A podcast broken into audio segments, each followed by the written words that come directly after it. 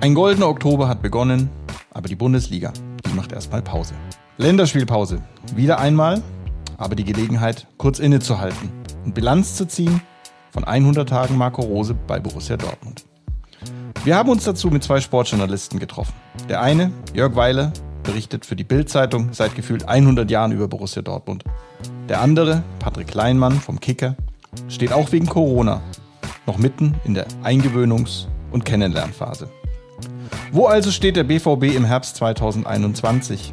Und wie kann die schrittweise vonstattengehende Rückkehr der Fans den positiven sportlichen Trend noch weiter befeuern?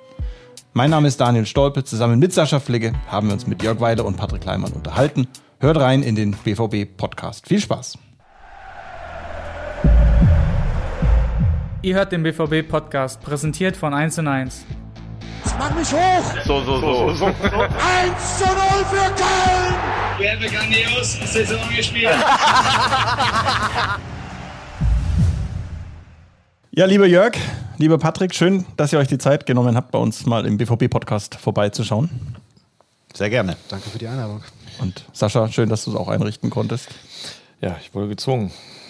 Ja, wir möchten mit euch sprechen natürlich über den Saisonstart bei Borussia Dortmund. Und der geht einher mit einem neuen Trainer. Morgen sind es hundert Tage. hundert Tage Marco Rose. Wir reden jetzt nicht über Politik, aber hundert Tage sind, glaube ich, eine gute Gelegenheit, mal Bilanz zu ziehen. Was fällt euch ein zu den ersten hundert Tagen Marco Rose? Spektakulär waren sie auf jeden Fall. Das kann man, glaube ich, sagen. Was so die Menge der Tore in den Spielen angeht, was die Spielweise angeht, größtenteils auch. Also war schon einigermaßen Spektakel geboten bisher. Spektakel findest du gut, Jörg, oder?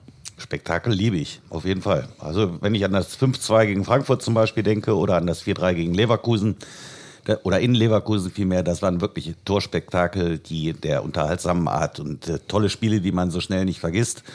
Und ich glaube, deshalb passt Marco Rose auch so gut zu Borussia Dortmund, weil er eben auch offensiven Fußball spielen lässt. Jetzt habt ihr beide das Trainingslager ja aus unterschiedlichen Gründen nicht mitmachen können. Ähm, trotzdem habt ihr viel mitbekommen ähm, in der Vorbereitung und die war ja nun alles andere als unkompliziert. Marco Rose konnte kein einziges Testspiel mit einem Profi-Innenverteidiger machen. Und die, die zurückkamen äh, von der Nationalmannschaft, äh, aus Portugal, von der deutschen Nationalmannschaft, wie auch immer, kamen dann mit Verletzungen zurück. Inwiefern war das wirklich kompliziert für ihn? Was meint ihr? Ja, das ist schon ein Riesennachteil, finde ich. Wenn du, wenn du keinen einzigen Profi dabei hast, bei, gerade bei diesen Testspielen, dass eben das auch, was sich wie ein roter Faden so ein bisschen durch die Saison durchzieht, wenn ich jetzt an Mats Hummels zum Beispiel denke, der dann komplett die Vorbereitung verpasst hat, das sieht man dann eben auch und ist auch schwer aufzuholen. Aber ähm, letztendlich hat man jetzt die Kurve ja ganz gut hinbekommen und ich sage immer als Dortmunder, wenn die Dortmunder ein Tor mehr schießen als die Gegner, dann ist es, so platt das auch klingt, immer gut und äh, dann lieber ein vier drei als ein eins null. Ich glaube, ein Stück weit läuft die Vorbereitung ja sogar noch, ne? Das kann man, glaube ich, sagen, selbst wenn der Saisonstart schon ein paar Wochen her ist. Aber äh, da wird noch viel ähm, von dem, was eigentlich sonst in der Vorbereitung gemacht worden wäre, wenn die Mannschaft komplett da gewesen wäre, äh, nachgeholt. Äh, sowohl was körperliche Sachen angeht, als auch äh, was natürlich die neuen Prinzipien unter einem neuen Trainer angeht. Ähm, also das wird auch noch ein bisschen dauern, glaube ich, bis die Vorbereitung, wenn man sie dann so nennen will, äh, abgeschlossen ist. Also das ist ein laufender Prozess, in dem, glaube ich, dann gerade so Länderspielpausen mit wenig Abstimmung vielleicht ein Stück weit helfen. Ja, Michael, Michael Zorc hat es wunderbar gesagt, was Manuel Akanji aus der kalten Hose spielt. Und äh, das muss man wirklich sagen. Also der hatte, Junge hatte ja nur Urlaub und keine Vorbereitung. Und umso höher ist es ihm äh, anzurechnen, wie konstant er eigentlich jetzt bisher spielt. Ja, und er spielt auch alles, ne? Das ist, das ist wirklich schon bemerkenswert. Ich finde, welche Entwicklung der im, im letzten Jahr genommen hat. Genau. Gerade in der Corona-Zeit. Weil Manu ist natürlich jemand gewesen, der es zu Beginn seiner Zeit hier gar nicht so leicht hatte. Auch im Ansehen der Fans. Das empfand ich jedenfalls so. War sicher auch der ein oder andere Bock dabei. Aber im letzten Jahr, was für eine Konstanz, oder? Ich kann ja. mich an kein richtig schlechtes Spiel von ihm erinnern. Letzten ein, eineinhalb Jahren. Er hatte tatsächlich manchmal in guten Spielen noch einen Bock drin, äh, zum Beispiel Supercup gegen Bayern, äh, wo er den Ballverlust hat vom eins zu drei, aber genau, ansonsten, äh, was, was die Leistung abgesehen davon angeht, super stabil und vor allem auch wahnsinnig wichtig im Aufbauspiel. Ne? Das hat man jetzt, äh, ich glaube, gegen Sporting wieder ganz gut gesehen, wo sein vorletzter Pass zum Siegtor wahnsinnig gut entscheidend war, durch die Linien durch, auf Bellingham, der es auch super macht, aber das ist eine Qualität, äh, auch mit vertikalen Bällen, mit äh, Diagonalbällen, das ist äh, nicht zu unterschätzen im Aufbauspiel.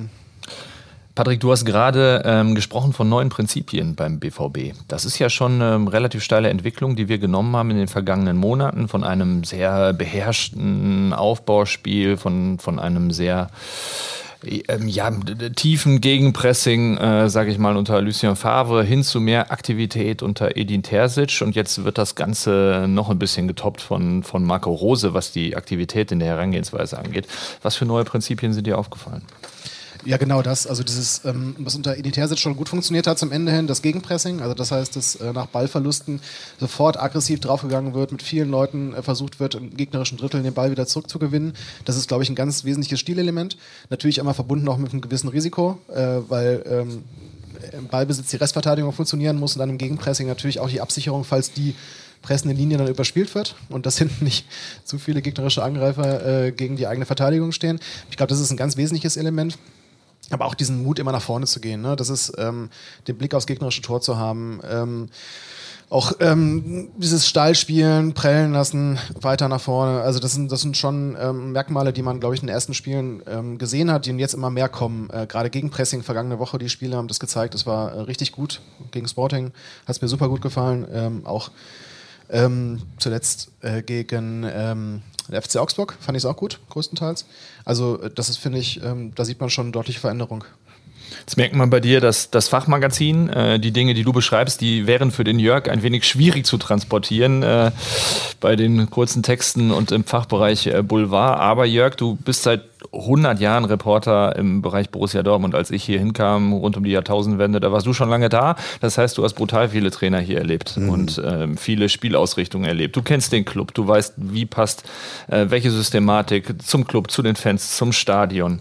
Ähm, wie bewertest du das, was du jetzt in den ersten Monaten unter Marco Rose äh, gesehen hast? Äh, kann das wirklich passen?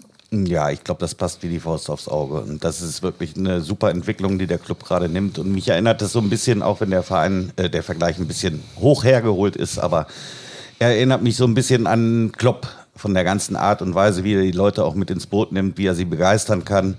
Und ich glaube, das ist genauso ein schlechter Verlierer, auch wie Kloppo. Also ich möchte nicht mal sehen, wie er in der Kabine ist, wenn er da mal richtig einen auf die Mütze bekommen hat.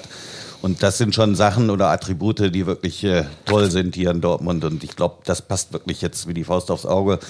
Gerade auch ähm, vor dem Hintergrund eben her, wie schwer es war, einen Edin Terzic zu beerben, der hier wirklich ein Publikumsliebling war als Ur-Dortmunder. Und das hat, macht er schon außerordentlich gut, weil da musste man schon Angst haben, dass es möglicherweise auch schief gehen könnte mit Marco Rose hier in Dortmund zu anfangen.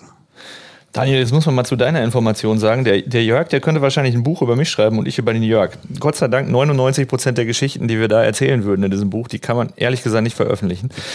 Aber wo du gerade von Jürgen Klopp anfängst, Jörg, der hat dir ein paar Mal ordentlich vors Schienbein getreten, ne? Du, da gab es so eine Geschichte mit seiner, mit seiner Mutter und einem Besuch, ähm, die kannst du eigentlich mal erzählen, die Geschichte. Ja, die Geschichte war wirklich lustig. Also Klopp hat alle gesagt, du kannst alles machen, aber eins darfst du bitte nicht, geh nicht zu meiner Mutter, das war ein Testspiel im Schwarzwald.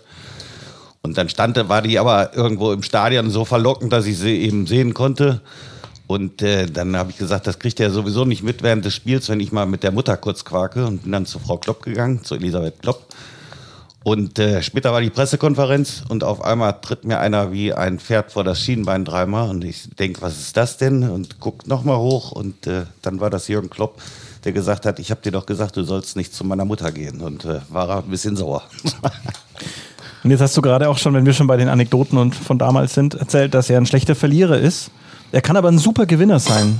Äh, es gab, glaube ich, mal eine Zeit um zweitausendzehn, da hat er sich, wenn du ihn angerufen hast, kannst du dich noch erinnern vielleicht, ganz besonders am Telefon gemeldet. Ja, wir hatten ein Testspiel beziehungsweise ein Spiel untereinander gegen den B V B-Staff. Also das werde ich nie vergessen. Mit wirklich ganz großer Qualität gespickt. Teddy de Beer im Tor.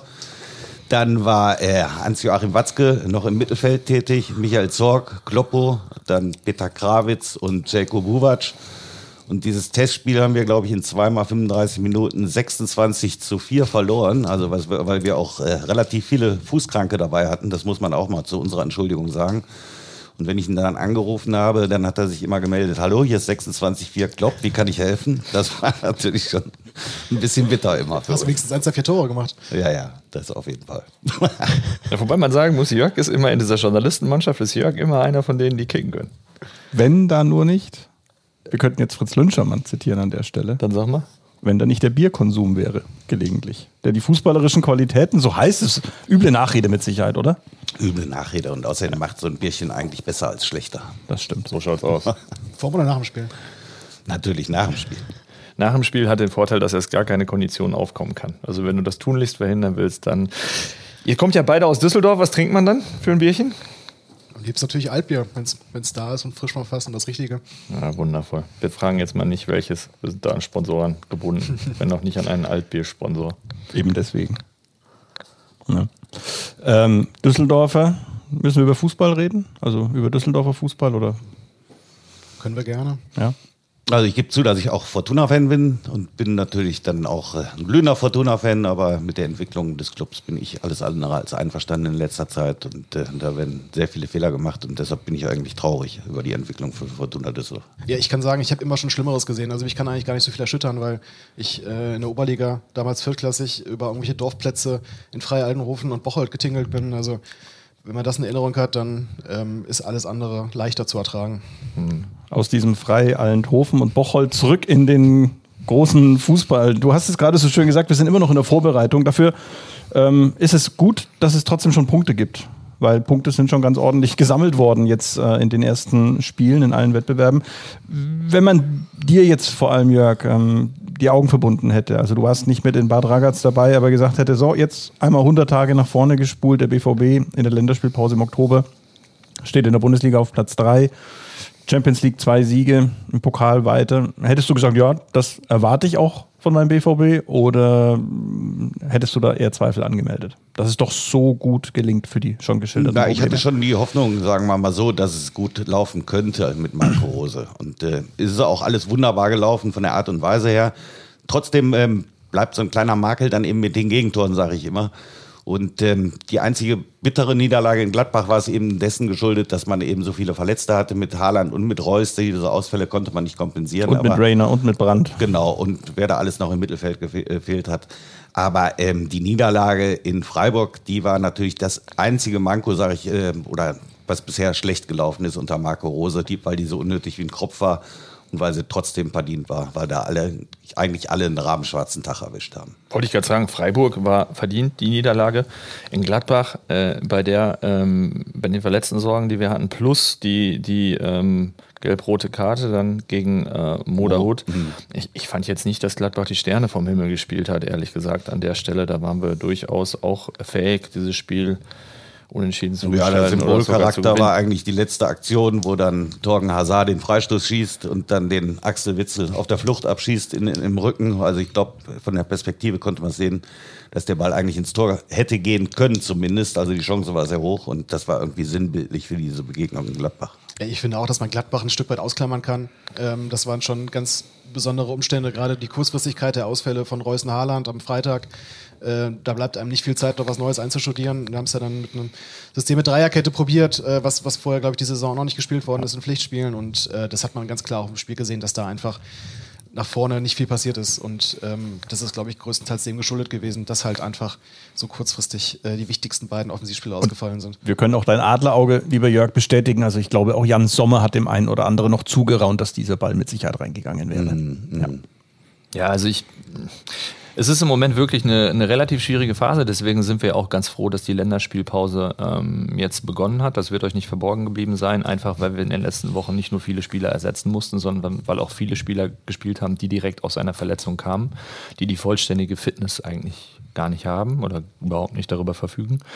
Und insofern bietet das jetzt natürlich die Gelegenheit, einfach mal in Ruhe zu arbeiten, durchzuarbeiten, auch an der Fitness des einen oder anderen, im körperlichen Zustand zu arbeiten. Vielleicht kommt der eine oder andere auch zurück. Ähm, dann Axel Zagadou ist einigermaßen äh, nah dran, ähm, schon wieder, um, um nur ein Beispiel zu nennen. Und bei Moda Hood haben wir ja auch die Hoffnung, dass es einigermaßen schnell wieder gehen kann nach seiner Bänderüberdehnung. Von daher sind wir wirklich froh, wie das jetzt gelaufen ist und wie es auch in der Tabelle aussieht. Ich würde noch gerne einmal zurückkommen zu äh, Marco Rose. Mhm. Ähm, der hat ja nun kein leichtes Jahr äh, zwanzig einundzwanzig hinter sich, äh, mit vielen ähm, Höhen und Tiefen. Ähm, wie nehmt ihr ihn denn nach seinem Wechsel aus Gladbach persönlich wahr? Ihr habt ja das eine oder andere Gespräch mit ihm auch schon führen können. Ähm, ja, auf einer, auf einer menschlichen Schiene, wie nehmt ihr ihn da wahr? Also ich finde ihn wirklich super offen, super ehrlich, super nett und äh, das ist alles wirklich toll und ich... Ähm, kann ihm da nur ein großes Kompliment aussprechen. Er ist authentisch, er ist nicht falsch irgendwie und, und er gibt auch gute Antworten bei den Pressekonferenzen. Also das ist alles wunderbar. Und ich kann den Schritt absolut nachvollziehen, den er damals getätigt hat. Also ich, wenn ich die Möglichkeit gehabt hätte, von Gladbach zu Borussia Dortmund zu gehen, dann hätte ich es auch gemacht, weil eben die Wahrscheinlichkeit viel höher ist, mit Dortmund mal einen Titel zu gewinnen, als mit Borussia Mönchengladbach. Und äh, ihm daraus einen Strick zu drehen, das fand ich schon ein bisschen unfair, weil dann hätte man die Ausstiegsklausel gar nicht in, erst in dessen Vertrag einarbeiten dürfen. Äh, dafür sind solche Verträge dann da mit Ausstiegsklauseln, die hat er gezogen und deshalb fand ich das völlig korrekt und kann auch nicht den Hass verstehen, den die Gladbacher gegenüber ihm jetzt empfinden. Ich muss auch ganz ehrlich sagen, ich finde ihn auch sehr zugänglich, ähm, jetzt immer gemessen an einem typischen Bundesliga-Trainer, ähm, sehr locker, ähm, ich glaube auch im Umgang mit der Mannschaft, ähm, nicht nur im Umgang mit der Öffentlichkeit, sondern vor allem auch nach innen, ähm, entspannt größtenteils, aber ich glaube auch schon, dass dieses letzte halbe Jahr in Gladbach bei ihm auch ein bisschen zu ein Stück mehr Vorsicht ähm, ähm, gebracht hat, dass er da vielleicht ein bisschen reservierter an einer anderen Stelle ist, weil ich glaube, das hat ihm schon ein bisschen wehgetan, äh, was er da über sich hatte lesen müssen, teilweise auch die Reaktion der Fans. Ähm, ich glaube, sowas prägt einen schon im, im Laufe seiner Trainerkarriere und äh, gerade dann vor so einem großen Schritt nochmal zu einem noch größeren Verein als Mönchengladbach, das ist, ähm, ähm, ich glaube schon, das verändert auch ein bisschen. Also immer noch, immer noch relativ gesehen locker, aber ich glaube schon ein bisschen... Ich glaube, du musst ja schon tot sein, wenn dich das nicht erreicht und berührt, was da zum Teil geschrieben und ja. gesprochen wurde. Also ist ja auch gar kein, gar kein Vorwurf, nur eine Feststellung, ne? Ähm, nicht, dass wir es falsch verstehen. Aber ähm, ich glaube, ein bisschen was hat es mit ihm schon gemacht. Wobei ich, wobei ich schon bemerkenswert finde, wie, wie empathisch er dann auch mit den Medien umgeht. Also ich erinnere mich an eine Situation, an der du auch beteiligt warst, Patrick, in, in Istanbul. Da haben wir nach dem Spiel die, die Pressekonferenz gehabt und der Trainer kommt nach dieser Pressekonferenz zu mir und sagt, ich habe irgendwie das Gefühl, die deutschen Journalisten, die, die konnten nicht genug Fragen stellen. Das, das ist für mich nicht okay. Ähm, kannst du die irgendwie in einen anderen Raum ziehen, damit wir nochmal, damit wir nochmal mit denen sprechen können? Das waren dann nur zwei Kollegen, du warst einer äh, äh, von den beiden und wir sind dann gegen jede UEFA-Regel, du weißt, wie sie sind.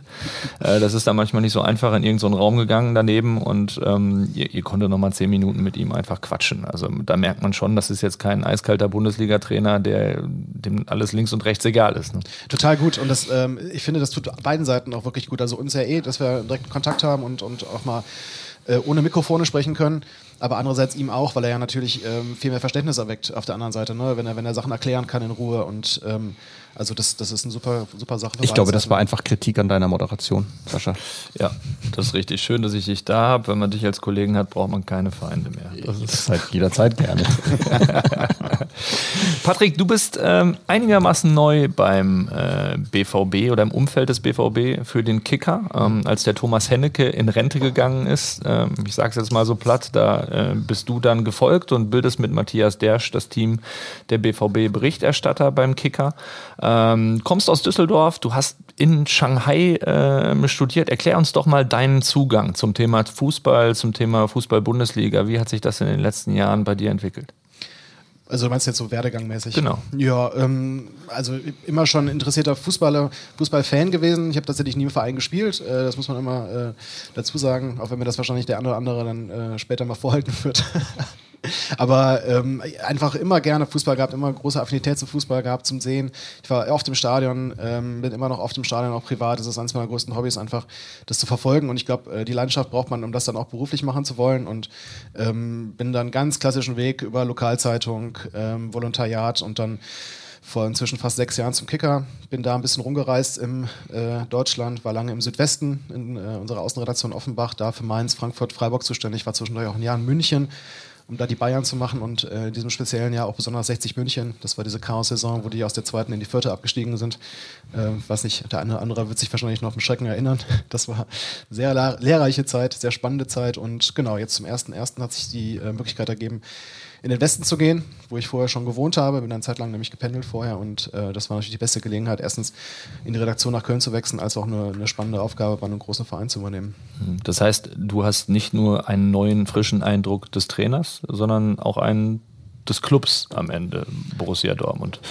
Wie ja. fällt denn der aus? Ja, also der ist natürlich immer noch ein bisschen davon geprägt, dass durch Corona relativ wenig Nähe möglich war. Das erste halbe Jahr war ja vom Zugang zur Mannschaft und Staff um die Mannschaft überhaupt keine Chance aufgrund der Hygienekonzepte. Also äh, der, der dauert noch an, dieser erste Eindruck. Das ist ähnlich wie die Vorbereitung von Borussia Dortmund. Äh, das, das läuft dann manchmal ein bisschen länger, als man das eigentlich äh, sich erwünscht hat. Aber grundsätzlich habe ich schon das Gefühl, dass es erstens ein spannender Verein ist, das ohnehin, aber auch ein Verein, wo man gut reinkommen kann als Journalist, äh, mit einer gewissen Zugänglichkeit der, der handelnden äh, Person und einer, der auch immer sehr viel Stoff bietet. Und das ist natürlich für einen Journalisten auch dankbar. Also was wir, glaube ich, als angestellte Mitarbeiter dieses Vereins schätzen und zu schätzen gelernt haben, ist eine sehr große Kontinuität in Führungspersonen und Führungspositionen. Mhm. Ist das auch etwas, was vom Blick von außen her einfach wohltuend ist? Ich meine, du hast jetzt gerade schon ein Gegenbeispiel aus dem süddeutschen Raum angesprochen, der von der zweiten in die vierte Liga abgestiegen ist. Ist Konstanz eben wirklich was im Profifußball, was äh, einem Verein zugutekommt? Ja, ja, hundertprozentig, natürlich. Das ist äh, also immer vorausgehend, dass die Konstanz auch eine seriöse und äh, gute Konstanz ist. Ne? Also es gibt ja auch eine Konstanz mit schlecht handelnden Personen, das ist natürlich dann nicht so günstig, aber äh, wenn es im Fall von Borussia Dortmund äh, eine Konstanz ist mit Menschen, die den Verein ähm, leidenschaftlich betreuen, die die Ahnung von ihrem Geschäft haben, dann ist das Beste, was einem passieren kann, weil ähm, natürlich geht es im Fußball immer ums Tagesgeschäft, immer um das nächste und das letzte Spiel, aber ähm, die entscheidenden Siege werden ja eigentlich erreicht, wenn man ein bisschen perspektivisch denken kann, und ich glaube, dass da ist Borussia Dortmund schon ähm, Vorbild für viele andere Vereine, gerade was so Transferpolitik angeht, und das hängt ja dann auch maßgeblich an handelnden Personen. Ja, ich freue mich zum Beispiel total für Sebastian Kehl, dass er jetzt die Nachfolge von Michael Zorc antritt, aber ich glaube auch, dass Michael Zorc hier eine Riesenlücke hinterlassen wird. Also mir tut es menschlich jetzt schon leid, äh, wenn ich weiß, er hört auf, weil es ist wirklich einer der nettesten und äh, besten Typen, die ich hier in Dortmund jemals kennengelernt habe. Und das finde ich echt schade dann, wenn er dann aufhört. Aber gut, man muss es respektieren. Er ist dann sechzig und äh, war dann, glaube ich, sechsundvierzig Jahre im Club. Und äh, wie gesagt, mit Kelly hat man einen super Nachfolger gefunden. Aber trotzdem finde ich es schade, weil das Zorc aufhört. Ist ja fast so lange im Club wie du. Und in dem Fall natürlich ein Riesenvorteil, dass beide, äh, beide den Verein schon als Spieler gekannt haben. Ne? Das ist, glaube ich, nicht zu unterschätzen. Das sieht man in wenigen anderen Vereinen, glaube ich, dass es so kontinuierlich ist, dass auf ehemalige Spieler gesetzt wird, dass die auch das Know-how haben oder sich antrainieren, die Fähigkeiten haben, das zu übernehmen irgendwann. Und das ist, glaube ich, schon ein nicht zu unterschätzender Vorteil. Da kommt noch Lars Ricken dazu. Unter anderem, genau. Ja, wo wir eben beim Thema Buch waren, das würde ich mir gerne lesen, wenn Zorc anschreibt. Das wird in diesem Leben nicht mehr passieren. Ich kenne, ich habe inzwischen, glaube ich, fünf bis sechs Anfragen von Menschen, die ein Buch über Zorc schreiben wollen würden. Ähm, ich brauche es gar nicht mehr ansprechen, weil das will der, also das Letzte, was der wollen würde. Spricht für ihn in meinen Augen. Glaube ich. Ja, ist, ehrlich gesagt, sehr, sehr, sehr geerdeter Typ äh, und jemand, der jeder Kamera ausweicht, solange es geht. Aber jemand, der mit Printjournalisten unglaublich gut kann. Also ähm, für Michael ist das geschriebene Wort immer sehr wichtig. Der macht relativ gerne, es gibt unterschiedliche Zugänge zu Medien, der macht relativ gerne Printinterviews. Mit der Kamera äh, hat er also immer authentisch so und immer offen und ehrlich. Das genau. Finde ich das Allerwichtigste, und das ist wirklich eine Eigenschaft, die ich unwahrscheinlich an ihm schätze. Und der kann auch mal ausflippen, kann auch mal ja. richtig böse werden, wenn man irgendwie Kacke geschrieben hat, aber das gehört auch dazu. Ja. Ah, Jörg, an der Stelle muss ich mal einhaken. Du bist ja, du bist ja so ein Phänomen. Ne? Ich, ich, wir haben Leute, die, die diese Sendungen ja auch ein bisschen vorbereiten und die uns ein bisschen was über die Gäste äh, zusammenschreiben. Und normalerweise würde ich das jetzt gar nicht vorlegen müssen. Aber hier steht, Jörg Weiler wird sehr geschätzt. Man hört oft das Zitat, für einen Bildreporter echt in Ordnung. Da ist ja, da ist ja ehrlich gesagt was dran, weil du machst das inzwischen hundert Jahre und du hast wahrscheinlich jedem auch schon dreimal gegen Schienbein getreten. Aber böse sein kann man dir irgendwie nicht. Ne? Gibt es da so eine Art Geheimnis? Doch, ich glaube auch, dass ein paar schon noch böse waren. Also das ah, maximal das, zwei, drei Tage. Ja, das hoffe ich, dass das auch so bleibt. Aber ich glaube immer, alles an allen ist meine Maxime, eben fair zu bleiben. Und äh, ich glaube, das ist mir auch größtenteils im Laufe der Jahre ge- äh, gelungen. Ich wüsste jetzt nicht, wen ich da mal explizit so in die Pfanne gehauen habe, äh, dass ich dann nicht mehr in den Spiegel hätte gucken können. Und ich glaube, das ist das Wichtigste, um auch selber dann irgendwie ja, so zu bleiben. Menschlichkeit ist da, glaube ich, ein großes Stichwort. Wir haben bei uns in der Abteilung, Sascha, auch jemanden, der auch die Leute zur Verzweiflung treiben kann, und man kann ihm nicht böse sein. Ich sage jetzt aber nicht, wer das ist. Das stimmt, das stimmt. Aber es bietet ja immer einen echten Mehrwert, und wenn es der echte Mehrwert ist, dann verzeiht man auch vieles. In dem Fall ist der Mehrwert, dass er gut Fotos macht. Aber mehr sage ich jetzt nicht. Alles gut. Ähm, wenn wir schon am Rückblick sind, dann blicken wir mal nicht ganz so weit zurück, nämlich nur bis zum vergangenen Wochenende. Wart ihr erstaunt, als am Ende die Zahl einundvierzigtausend äh, durchgegeben wurde? Habt ihr damit gerechnet? Also wir waren bei fünfundzwanzigtausend Karten, die wir hatten verkaufen dürfen unter der alten Verordnung. Und dann haben wir irgendwie, glaube ich, mal noch elftausend Karten in Verkauf gegeben, haben gesagt, na gucken wir mal, ob wir die loswerden. Und am Ende waren es eben innerhalb von eineinhalb Tagen äh, Verkaufszeit noch sechzehntausend Karten, die on top losgegangen sind. Hat euch das überrascht oder sagt ihr, nee, das ist Dortmund? Sagt das irgendetwas aus über das Verhalten von Fußballfans nach Corona? Ich fand es vorher super schwer einzuschätzen, muss ich ganz ehrlich sagen, weil die Kurzfristigkeit dieser Änderung, die das erlaubt hat, noch weitere Tickets zu verkaufen, ja schon ziemlich stark. Ich weiß, Donnerstag war es, glaube ich. Ne? Donnerstag ist, glaube ich, bekannt gegeben worden, dass es funktioniert. Ihr wusstet das vielleicht sogar noch einen Tag vorher. Ähm, aber äh, ja, das zeigt natürlich, dass, dass viele in Dortmund und auch anderswo in Deutschland sehr ausgehungert waren und wieder Lust hatten auf das erlebte Stadion. Ne? Das ist ja schon was, was sehr, sehr vielen Menschen gefehlt hat. Ähm, in Städten wie Dortmund vielleicht sogar noch ein Stück mehr als in anderen Städten in Deutschland, äh, auch in anderen Bundesliga-Standorten. Und ähm, ich glaube, das spricht für sich, dass dann so kurzfristig auch noch so viele Karten weggegangen sind. Ich bin mal gespannt, wie es dann beim nächsten Spiel ist, wenn ein bisschen mehr Vorlauf ist. Ich glaube, dann äh, wird es noch deutlich voller und lauter. Und das ist ein sehr, sehr guter Schritt in die richtige Richtung. Ich kann nur sagen, wie ätzend ich es empfunden habe, immer im leeren Signal Iduna Park zu waren. Also man, es war mal schön, die Kommandos der Spieler zu hören. Und äh, einziger Vorteil war, dass man wieder schnell zu Hause war, weil kein Stau war. Aber wenn man diese Stimmung dann jetzt mal sieht, die da, äh, dann weiß man, was man vermisst hat und was die Fans auch gerade vermisst haben. Also das ist schon das Schönste, was es gibt, ein voller Signal Iduna Park. Und das sage ich nach einundzwanzig Jahren in Dortmund, dann ist wirklich so immer, weil diese Stimmung ist immer noch Gänsehaut pur da. Ja, mir geht es ja so ein bisschen wie Edin Terzic und Jude Bellingham. Ich habe ja noch kein Spiel vor voller Kulisse gemacht. Äh, aber dann äh, habe ich ja die Hoffnung, dass das relativ bald möglich ist. Ja, ich muss sagen, also was mir immer von Corona, und wir haben schon über Düsseldorf gesprochen, was mir immer von Corona und Geisterspielen in Erinnerung bleiben wird, ist unser Spiel in Düsseldorf. Ich hatte vor ein paar Wochen das Vergnügen, mich mit dem damaligen Fortuna-Trainer Uwe Rösler zu unterhalten, der jetzt als Experte fürs norwegische Fernsehen arbeitet.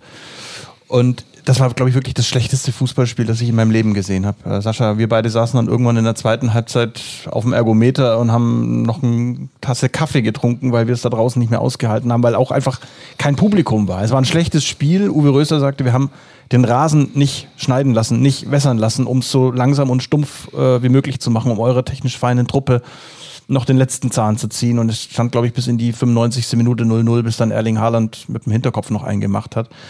Aber du hast noch nicht mal mehr das Publikum gehabt und dann diese bunten Sitzschalen, die dich irgendwie noch verwirrt haben. Also das war so ein, so ein Moment, wo ich mir gedacht habe, boah, wenn das noch irgendwie lange dauern sollte, dann vergeht mir irgendwie die Lust auf Fußball.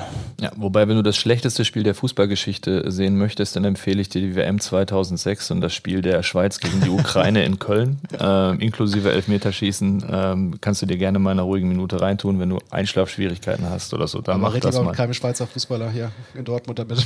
Ja, aber es war, das, das, das war wirklich grausam. Ich hatte bei dem Spiel allerdings drei null für die Ukraine getippt, was es nach Elfmeterschießen dann auch war. Das war der schlechteste Kopftreffer meines Lebens. Ich fand es ja tatsächlich noch frustrierender an so Abenden wie Champions League Rückspiel Manchester City, ne? Wenn man da ins Stadion geht, Flutlicht ist an ähm, und es ist irgendwie ein geiles Spiel vor der Brust und dann geht man ins Stadion rein und es ist leer und leise und das ja. passt halt überhaupt nicht zusammen zu dem, was unten auf dem Rasen eigentlich passiert. Äh, das braucht einen Widerhall irgendwie auf der Tribüne, in Lautstärke, in Emotionen und das nicht zu haben, das war ein wahnsinniger Verlust. Ja, Markus Lanz würde jetzt sagen, das macht ja was mit dir, ja, wenn da so viele Leute sind und äh, wie, du, wie du schon sagst, die Interaktionen, die fehlen halt völlig. Ich glaube, dass dieses Spiel speziell eine völlig andere Wendung hätte nehmen können mit dem Beginn, den wir hatten, der unfassbar war. Und das war voll im Haus. Ja, also was da für eine, für eine Stimmung entstanden wäre, das wissen wahrscheinlich die Leute, die damals dieses Galaspiel von Oliver Kirch gegen Real Madrid ja.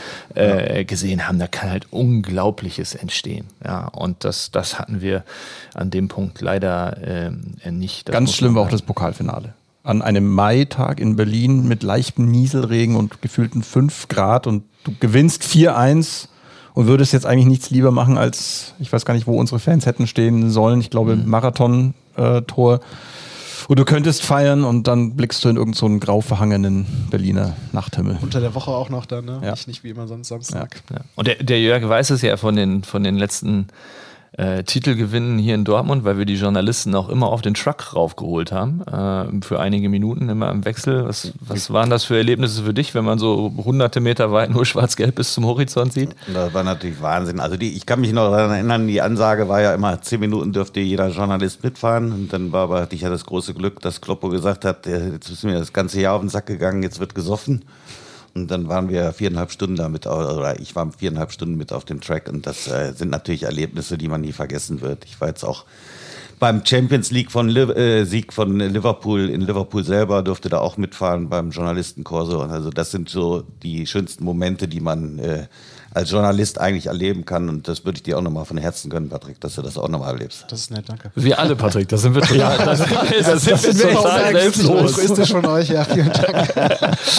Wir haben vor einigen Tagen ähm, eine oder erste Zwischenergebnisse einer wissenschaftlichen Studie äh, veröffentlicht oder einer wissenschaftlichen Umfrage ähm, veröffentlicht rund um die ähm, Fanrückkehr. Harter Bruch. Harter, harter Bruch. Bruch. Harter Bruch, in der Tat. Aber deswegen auch die Frage an euch, hat euch das überrascht, dass Borussia Dortmund das so getan hat? Hat euch das überrascht, dass Borussia Dortmund auch, ähm, wie, wie ich zumindest finde, ähm, ziemlich offen und ehrlich über, über Fußballkritisches gesprochen hat an der Stelle? Und was sind eure Essenzen aus diesem Thema? Ich finde, es ist eine nötige Auseinandersetzung. Ähm, mein, äh, das ist jetzt schon wieder gefühlt lange her, aber wir erinnern uns auch an die Zeit kurz vor Corona. Äh, da gab das brennende Thema mit den Hauptprotesten, ähm, eine zunehmende Unzufriedenheit unter organisierten Fans. Ähm, also das, das hat Corona natürlich jetzt ein bisschen die Luft rausgenommen, logischerweise, weil die Präsenz im Stadion nicht mehr da war von Fans. Aber das ist ein Thema, was immer noch hochbrisant ist und auch sofort wiederkommen wird, sobald die Ultras flächendeckend in den Stadien sind.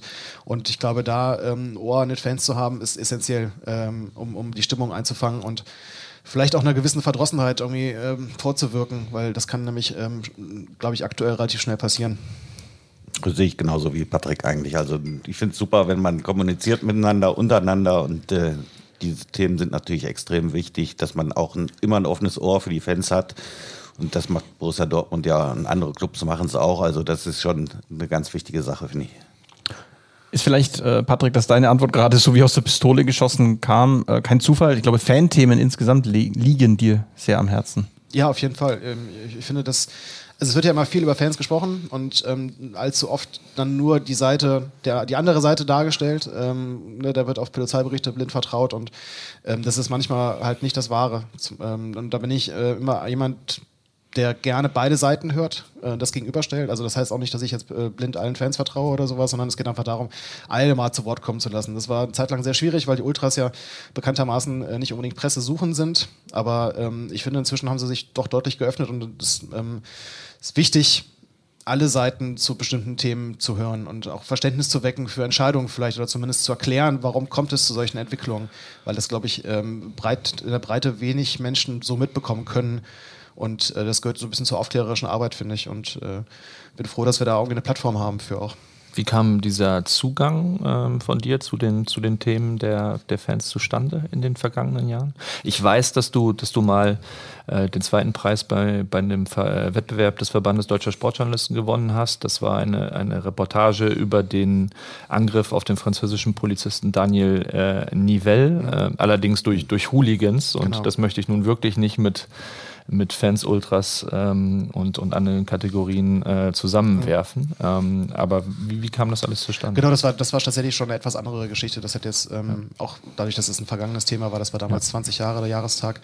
Ähm, grundsätzlich einfach, weil ich früher immer noch selbst Fan bin, früher deutlich aktiverer Fan. Also ich war jetzt kein Ultra oder sowas, aber ich hab, ähm, stand im Stehplatz, ähm, ich bin viel auswärts gefahren. Und wenn man das macht, dann bekommt man schon auch ein bisschen mit, ähm, wie es Fans ergeht, die unterwegs sind und die auch zu Hause sind ähm, in Stadien, dass da auch manchmal gewisse ungerechte Behandlung äh, da ist, ähm, von beiden Seiten auch äh, manchmal Fehler gemacht werden. Und ähm, ich finde, das ähm, gehört zum guten Sportjournalismus dazu, auch das zu beleuchten. Ähm, also über diesen äh, berühmten Platz hinauszugehen, über den Tellerrand rauszuschauen und halt auch die Fans als wesentlichen ähm, Faktor dieses Sports, Fußball, dieses Fußball, des Zuschauersports ist es ja im Endeffekt auch, ähm, da zu beleuchten und, und äh, deren Motive auch zu erklären, ein Stück weit.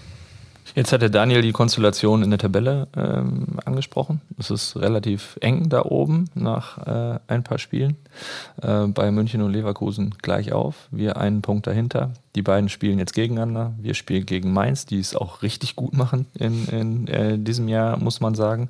Ihr habt sicher auch den, den Spielkalender im Blick in den nächsten Wochen. Äh, wohin könnte denn die Reise des B V B gehen? Also was ich am positivsten und am besten finde, ist der Königstransfer für mich diese Saison, ist ganz eindeutig Gregor Kobel. Muss ich wirklich sagen, da hat man einen Torwart, der dann auch mal Unhaltbare hält und der eine richtig gute Ausstrahlung hat. Nichts gegen Roman Bürki, der wirklich seine Sache auch ordentlich gemacht hat. Aber ich finde, da ist der Gregor Kobel eigentlich nochmal extra klasse und äh, das kann schon so... weiß ich nicht, den Unterschied in dieser Saison äh, ausmachen, dass es wirklich erfolgreich wird, weil Kobel, finde ich, von der ganzen Art und von der Ausstrahlung und von der Präsenz auf dem Platz wirklich eine herausragende Verpflichtung. Ja, Wahnsinn. Ich glaube, er arbeitet sich gerade so ein bisschen in Standing bei gegnerischen Spielern, weil er ja im eins gegen eins so eine Maschine ist.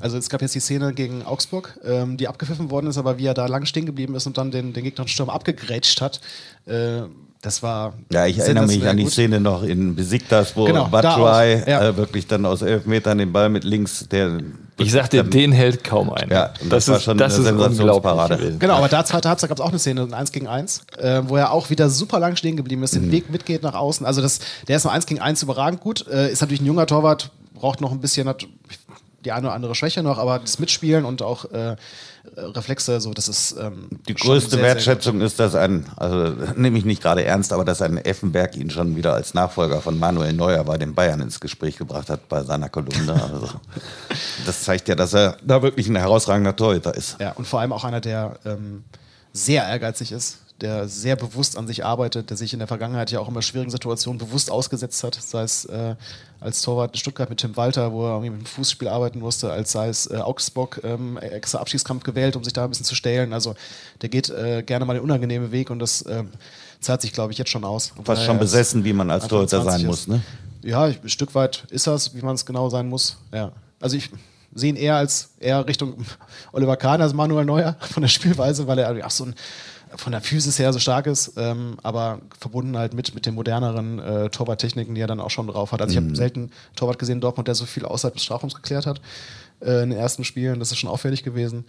Also der ist auf jeden Fall, um jetzt wieder einen Bogen zu schaffen zu der nahen Zukunft, wird ein wesentlicher Faktor sein ähm, Sag ich auch. über die Saison. Das gebe ich dir komplett recht. Ja.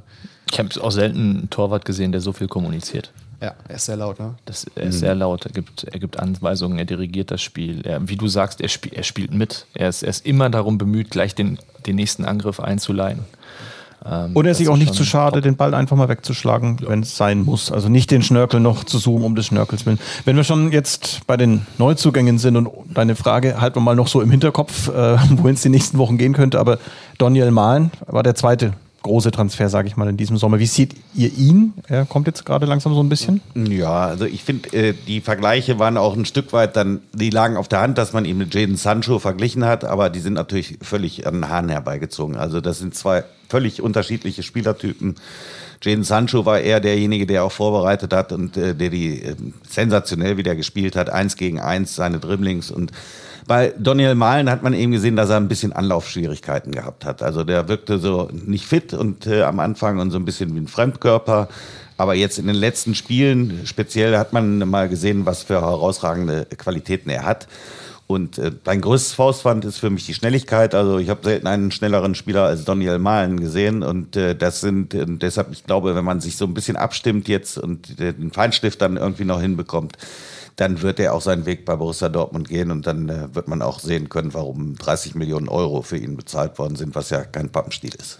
Ja, absolut. Also genau das, Sancho als Maßstab zu nehmen, war weder von der Position noch vom Spielertyp äh, richtig, äh, aber das, das wussten, glaube ich, im Verein auch alle, dass das ja kein Linksaußen ist, äh, prädestiniert, sondern eigentlich eher einer, der zentral spielt und genau wie du sagst, äh, Tempo. Der hat wahnsinniges Tempo und äh, was Tempo voraussetzt, ist aber auch die richtige Physis, um das über neunzig Minuten durchzuhalten, um äh, die Spritzigkeit zu haben, die man dafür braucht. Und ich, man merkt jetzt in den letzten Spielen mehr und mehr, dass er sie bekommt. Mhm. Er ist noch lange nicht bei hundert Prozent, glaube ich, aber er bekommt sie. Und äh, wenn man dann sieht, wenn er mal anzieht mit Ball, wie er die Gegenspieler überläuft, mehrere teilweise, das ist schon, ähm, schon beeindruckend. Und ich glaube, wenn er das kontinuierlich auf den Platz bringt, ähm, zusammen mit einer Abschlussstärke, dann ähm, ist das ein ganz großer Gewinn. Das mit der Physis hat Marco Rose ja für einen Bundesliga-Trainer und bezogen auf einen relativ teuren Spieler sehr schonungslos und mehrfach angesprochen. Hat euch das auch überrascht oder passt das, wenn wir jetzt wieder zu Marco Rose zurückkommen, passt das einfach ins Bild von ihm, authentisch zu sein? Ja gut, also es ist ja schon auch, er hat ja schon Sinn dahinter ähm, gehabt, glaube ich. Ne? Er wollte ja auch Verständnis wecken dafür, dass er halt noch nicht die Leistung bringen kann, ja. wahrscheinlich.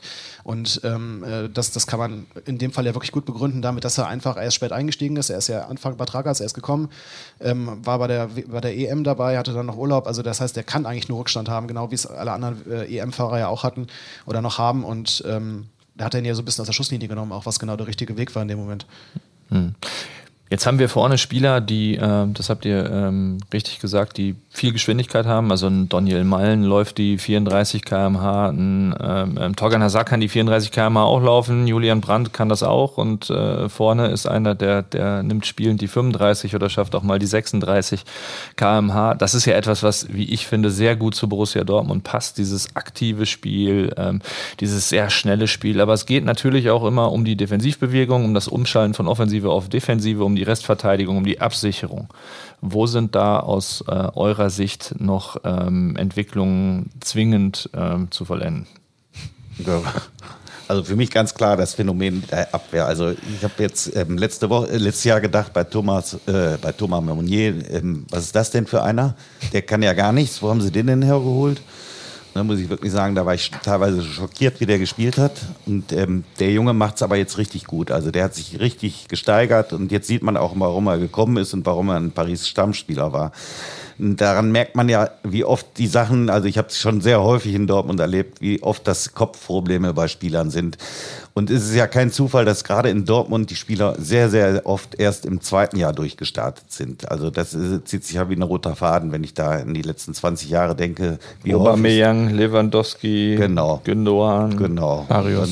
Il- Ilkay Gündogan, der teilweise bei den Amateuren gespielt hat, dann Mani Bender, der bei den Amateuren gespielt hat erstmal und und das ist also so ein richtiger Reifeprozess und äh, ist schön jetzt zu sehen, dass man eben bei, gerade bei so einer Entwicklung von Thomas Meunier, dass er eben kommt langsam und äh, aber die ganze Saison steht und fällt für mich mit der Defensive, da muss man eben die Kurve hinbekommen, dass man da ähm, weniger Gegentore bekommt, als man es jetzt äh, bekommen hat, weil ähm, das kann nicht sein, dass man immer vier oder drei Tore schießt. Es wird auch mal Spiele geben, wo man eben nur zwei Tore schießt und dann musst du eben gucken, dass du irgendwie hinten den Laden dicht kriegst und das wird für mich ähm, der Knackpunkt der ganzen Saison sein.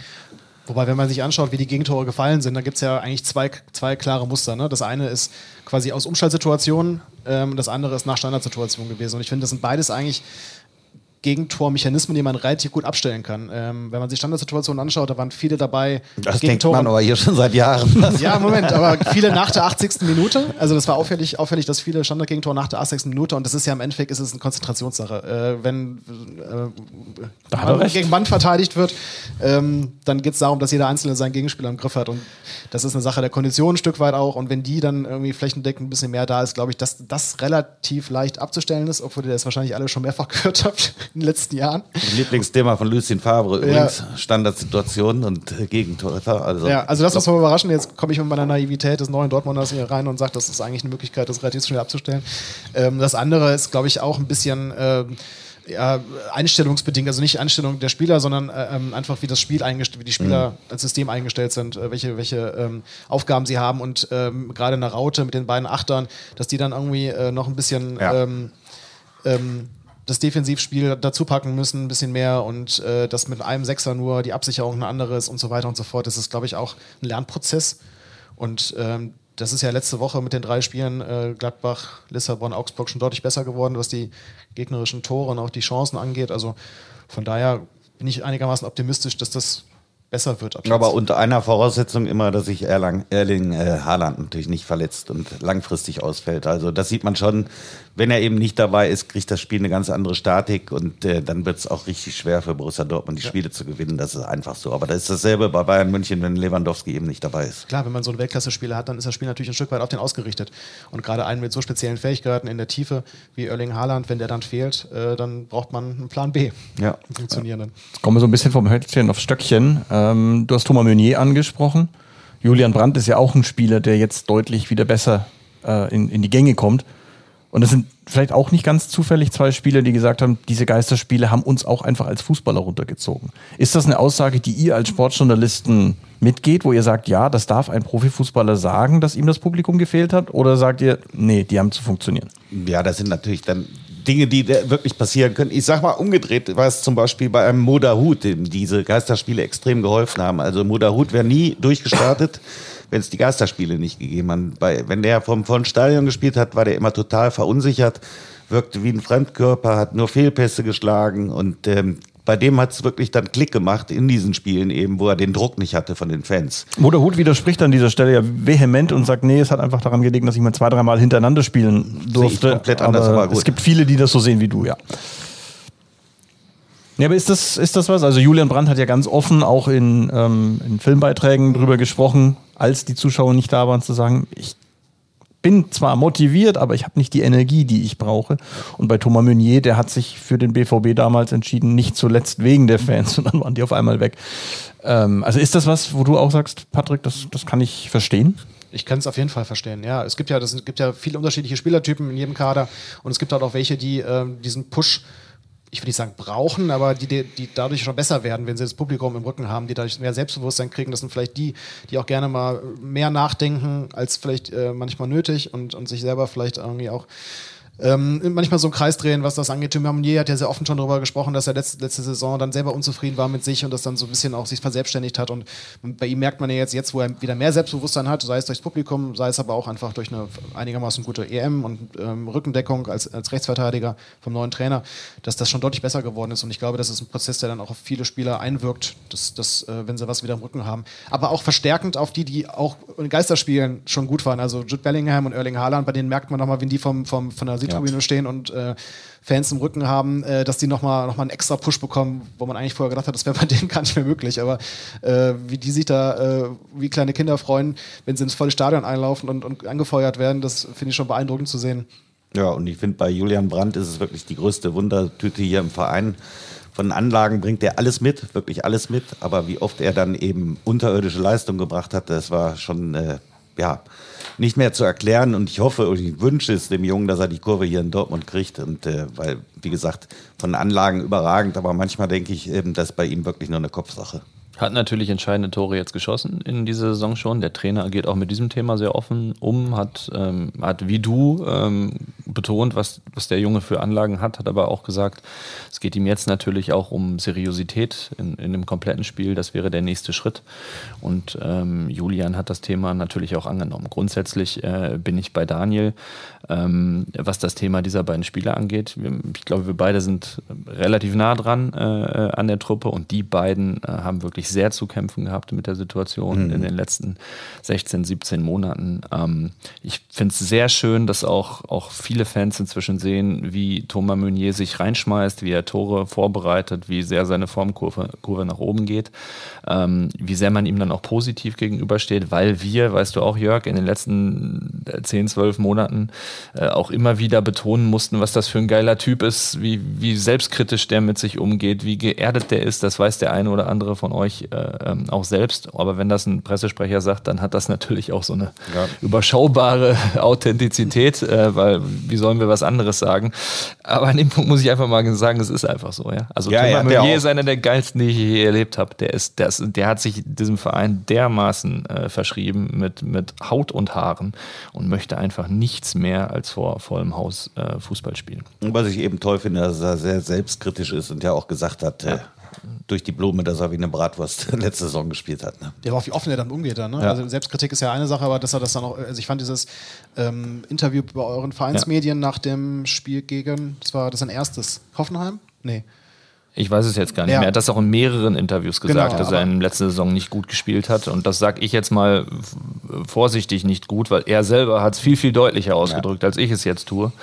Und das schätzen wir eben auch an ihm, weil da gibt es dann doch ganz, ganz, ganz, ganz hohen Prozentsatz an Spielern, der das, der das vielleicht nicht so sagen würde oder vielleicht auch nicht so sehen würde. Und er reflektiert das schon ganz stark. Genau, und kommuniziert dann nach außen. Ne? Und, das ja. ist, ähm, und ganz so blind kann er auch nicht sein, weil ähm, ich weiß, dass er, nachdem er gesagt hat, er bleibt nicht in Paris, wirklich äh, Top-Angebote auch aus England hatte und die ausgeschlagen hat für Borussia Dortmund. Also wenn er wirklich so schlecht gewesen damals, dann glaube ich, hätten sich nicht so viele Clubs so intensiv um ihn bemüht.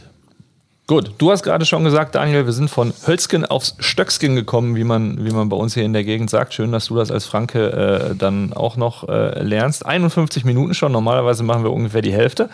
Ähm, wir haben viele, viele Themen behandelt, heute auch mal ein bisschen chaotisch, kreuz und quer zum Abschluss. Ist äh, deine Frage noch nicht beantwortet worden? Welche? Wo geht die Reise eigentlich in den nächsten Wochen hin? Ja, so, ja so, so ungefähr, so ungefähr. Ja, aber so, wir wollen noch nicht über das Saisonende sprechen, aber jetzt sind wir erstmal auf der Reise Richtung Weihnachten. Ja, es dauert ja nicht mehr ganz so lange. Tipp doch mal, wo steht denn der B V B? Ähm, was liegt unter dem Weihnachtsbaum? Auf Platz zwei würde ich auf jeden Fall sagen. Also ich glaube, die Bayern werden auch in diesem Jahr wieder die Meisterschaft holen. Da wird kein Weg dran vorbeiführen. Leider, leider muss man sagen, weil es dann wieder langweilig werden könnte. Wir nehmen also ins Protokoll, die Bild-Zeitung baut schon mal keinen Meisterdruck auf. Nö. Ja. ja ich hätte natürlich nichts dagegen, wenn Marco Rose das schaffen sollte. Und, äh, aber ähm, mir fehlt da die Fantasie, weil die Bayern einfach nochmal einen Ticken stärker besetzt sind. Und das ist eben das Problem, dass die wirklich eine überragende Mannschaft haben. Und äh, als neutraler Fußballfan hätte man eigentlich die Hoffnung haben müssen, dass Nagelsmann erstmal ein paar Anlaufschwierigkeiten bekommt und Bayern sich finden muss. Dass das direkt so geklappt hat, jetzt mal abgesehen von dem Frankfurt-Spiel, konnte man ja auch nicht unbedingt erwarten. Und ich glaube schon, dass die äh, nicht zu stoppen sein werden. Jetzt haben wir aber auch die Leverkusener noch dabei. Was ist dein Tipp, Patrick? Ja, dort, Platz zwei gehe ich äh, hundert Prozent mit. Genau wie Jörg sagt, Bayern kann sich eigentlich nur selbst schlagen, wenn man jetzt auch Richtung Ende der Saison blinkt. Die werden ihren Hunger nicht verlieren, allein schon, weil sie einen neuen Trainer haben, der äh, noch nicht so viele Titel geholt hat, bis auf den Supercup. Ähm, also das wird schwierig. Ähm, schön wäre, wenn es lange offen bleibt. Das, das wäre eigentlich mein Wunsch, auch äh, wenn wir jetzt nicht Weihnachten schon wieder sagen müssten, äh, alle anderen spielen nur Platz zwei, äh, bestenfalls, sondern äh, dass da vielleicht mal wieder Richtung Saisonfinale ein bisschen Spannung ganz oben ist. Aber ansonsten, genau, Platz zwei, ich glaube, Pokal überwintern sieht ganz gut aus bisher. Champions League eh äh, mit dem Start. Ähm, also da werden jetzt richtungsweisende zwei Spiele gegen Ajax Amsterdam kommen. Auf jeden Fall, ich mal. auf jeden Fall, genau, das kann man so sagen, wenn zwei Mannschaften mit sechs Punkten vorne stehen, ne? Ähm, Aber ähm, also die Ausgangslage ist schon sehr gut. Dann hoffen wir alle mal auf ein frohes Weihnachtsfest. Das wünsche ich euch am besten noch nicht. Bringt Unglück. Äh, bedanke mich aber sehr, sehr herzlich für das Gespräch mit euch. Hat Spaß gemacht. Ich wollte doch eigentlich noch mal fragen, wegen hundert Tage Rose, wo er zum ersten Mal richtig aufgefallen ist. Dann erzähl mal. Ja, zweitausendachtzehn mit Salzburg, da warst du auch dabei. Das habe ich vergessen.